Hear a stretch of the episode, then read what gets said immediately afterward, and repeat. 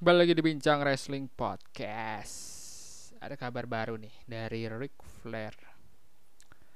Eh, Pertama gini Ric Flair tuh ada gosip besar. Dia mau balik ke ring. Ada dua aspek. Eh, Pertama itu dari Ric Flair sendiri nge-post tanggal 10 Agustus. Berarti kemarin ya? Kemarin berarti kemarin. Eh, Dia nge-tweet gini Damn right. Do you think an air- air- airline crash? Do you think an airline air oh, airline sih? Do you think an airline airplane? Do you think an airplane crash being struck by lightning and almost dying four years ago can stop the nature boy? Hell no. Woo. Terus dia ada foto ini di, oh di Twitter ternyata bukan di Instagram. Dia foto lagi mamerin ototnya gitu, otot bicepnya itu. Terus kalau lu bertanya maksudnya artinya apa sih? Jadi eh lu pikir gue bakalan bisa menghentikan gue ketika emang si Ric Flair tuh kalau nggak salah pernah ada di kasus kecelakaan tahun 1980-an kalau salah. Kecelakaan pesawat terus disamber sama geledek. Disamber geledek tuh ya. Ya lightning geledek kan apa kilat gitu. Jadi dulu tuh kalau nggak tahu sejarahnya sejarah singkatnya tuh katanya katanya tuh Ric Flair pernah gendut banget. Sebe- sekarang kan Ric Flair badannya ya oke lah tapi dulu pernah gendut banget tapi dia jadi kurusan karena ada satu kejadian itu. Gue lupa kejadian pas di airplane crash apa eh, eh, air- airplane crash atau yang di sambar geledek itu. Tapi itu ngerubah Ric Flair jadi lebih skinny gitu kayak sekarang. Terus dia juga empat tahun lalu tuh dia masuk ke rumah sakit kan kalau salah dia sempat sakit apa dia nggak nggak nggak sadar. Gue gue gue lupa ternyata itu empat tahun yang lalu ya. Padahal gue kira baru kemarin gitu si si kejadian yang si Ric Flair masuk rumah sakit itu. Nah terus di di nah ini tuh gara-gara Ric Flair cab eh, minta keluar kan dari WWE terus dia setelah dia keluar dari WWE dia nge-tweet kayak gini. Terus Booker T ditanya juga tentang di podcast tentang Ric Flair. Terus dia bilang juga Ric Flair bukan tipikal orang yang pakai jas ke office gitu. Jadi tuh lebih senang yang party-party ya bocah tua nakal sih si dia nyebutnya dari Ric Flair tuh kayaknya nggak bakalan pensiun gitu dari hal dari dari wrestling gitu. Ini juga menguatkan kalau Ric Flair tuh em- jadi Ric Flair tuh emang waktu 2008 ya dia kan udah ada retirement match sama Shawn Michael. Terus si se- sebenarnya dia tuh ud- udah melanggar aja jadi itu, katanya pertandingan terakhirnya terus tapi dia ada di ada di TNA dan dia gulat lagi kan di TNA gitu. Kayaknya dia tuh emang bukan tipe orang yang bisa pensiun sih terus di TNA tuh katanya 2011 pertandingan terakhirnya menurut gue tuh aneh ya karena kalau misalnya memang Ric Flair nggak tahu nggak tahu juga sih tapi menurut gue kalau misalnya Ric Flair emang nggak mau pensiun gitu ya udah nggak menurut gue karena gini sayang banget kalau dia misalnya emang nggak mau pensiun ya udah gitu dia mending cabut dari WWE tahun 2008 2008 gitu. Dia bilang aja dia nggak mau pensiun gitu tapi sayangnya tuh dia setelah eh, 2008 dia lawan Shawn Michael pertandingannya bagus terus ada farewell party segala macem jadi jadi Hall of Fame. Eh, udah gitu terus dia akhirnya masuk TNA dan maksud gue pas masuk TNA terus ada pertandingan dan pertandingan terakhirnya tuh di 2011 gue nggak tahu dia lawan siapa tapi GJ kan harusnya momentumnya tuh pas gitu pas dia lawan eh, Shawn Michael sayang gitu untuk pertandingan terakhir dia.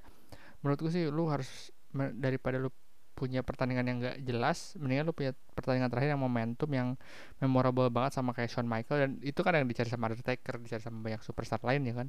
Punya pertandingan bagus jadi ya teringat aja pertandingan terakhirnya bagus gitu. Ya Undertaker kan nyari itu kan lawan Brock Lesnar ternyata dia masih merasa kurang karena dia nggak ingat apa-apa. Lawan mm, Roman juga dia nggak ngerasa kurang gitu kayak badannya terlalu udah terlalu tua udah kegendutan jadi dia merasa wah pertandingan terakhir sama Roman kurang.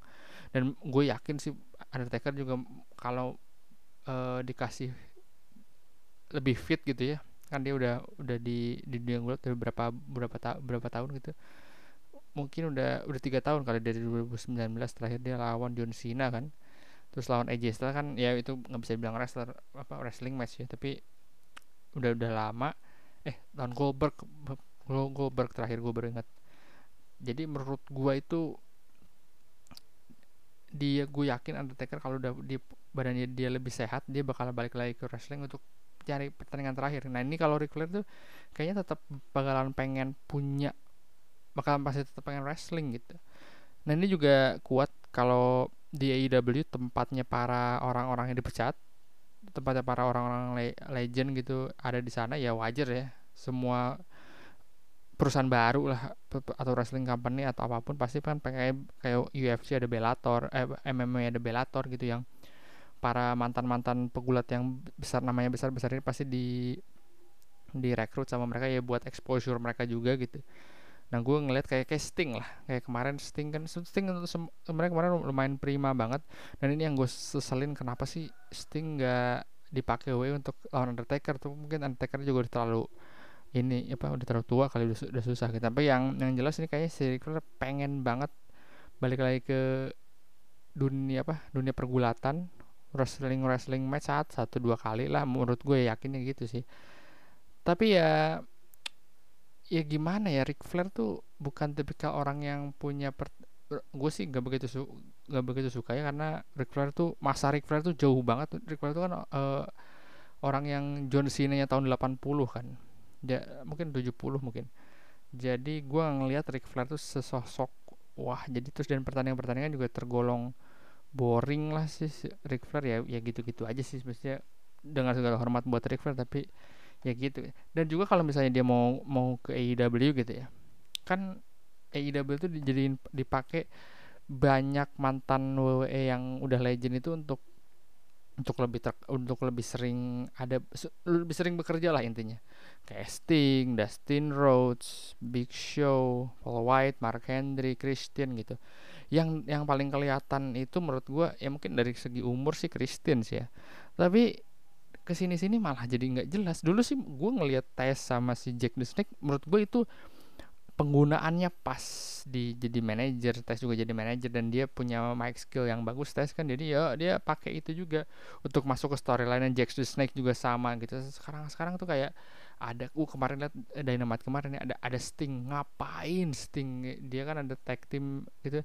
Derby Allen si siapa namanya? Uh, John Moxley sama Eddie Kingston lawan lawan HFO atau nggak gue lupa lah lawan siapa.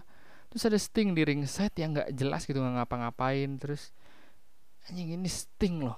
Ngebayang sih orang karakter Sting tuh harusnya dia bisa lebih lebih lah gitu. Jadi nggak cuma jadi ya dia kalau kalau dilihat dari pergulatan dan karakter dia misterius kan nggak kayak Ric Flair kan. Ric Flair tuh bisa jadi manajer maksudnya bisa gitu dia kayak gitu. Dan dia udah terbukti kan jadi jadi ring side-nya gitu udah terbukti tahun 2002 2003 2004 udah terbukti dia. Nggak nggak usah single solo solo run tapi menurut gue uh, Sting tuh karakternya misterius. Gimana ya cuma di, di ring side doang ya lah terus nggak ngebantu bantu apa sama Derby Allen doang lagi. Maksudnya nggak nggak ngebantu. Menurut gue Derby Allen udah bisa sendiri udah kalau karakternya sama kayak gini ya. Kecuali kalau misalnya dari dari kayak Derby Allen kan dari mic skillnya udah bagus gitu butuh apa lagi gitu dari max skillnya udah bagus. Terus kalau menurut gua kalau kayak si kemarin tes sama si Brian Cage gitu menurut gua itu cocok gitu. Kayak Brian Cage kan yang masih kurang-kurang dari max skillnya ada tesnya yang bisa ngebuat lebih healnya kayak gitu ya. Kayak kayak Brock Lesnar dan Paul Heyman. Kalau misalnya kayak max skillnya atau healnya bagus kayak siapa ya?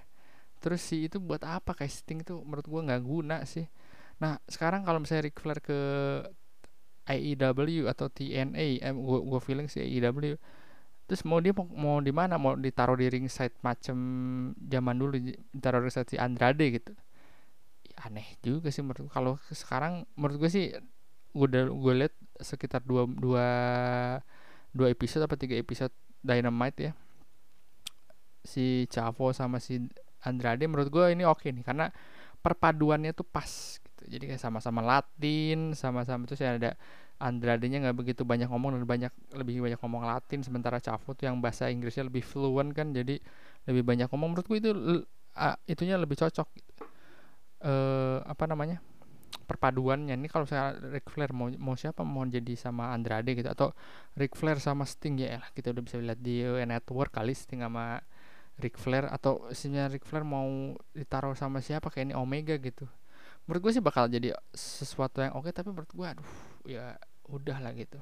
Dan ini kalau misalnya benar Ric Flair ke AEW untuk wrestle di sana ya mau apa gitu. Dan gue gue ngerasa itu stop lah udah. Menurut, menurut gue emang mereka butuh exposure tapi menurut gue exposure mereka cukup. Dan daripada orang-orang ini mending exposure yang yang lain gitu. Yang kayak dipakai digunakan kayak Dustin Rhodes Gold Dust lah kalau lo nggak tahu ngapain gitu ringside anjing? Nggak. Ya ampun cuma cuma itu itu, itu menurut gue kayak, kayak sakit hati banget nih gue masih bisa nih. Menurut gue tapi nggak nggak jelas gitu. Itu ya kalau si Dustin Rhodes sama si Sting ada di WWE pasti wah di best sama penonton penontonnya ini nggak tahu mereka nggak di best sama para fansnya aja karena kenapa gitu. Kalau di WWE ya Sting digunain ini gue dari dulu kemarin suka nih. Dan apakah Ric Flair mau kayak gitu lagi gitu? Mau cuma dia lebih banyak di TV tapi yang dipergunainnya ya gitu-gitu doang gitu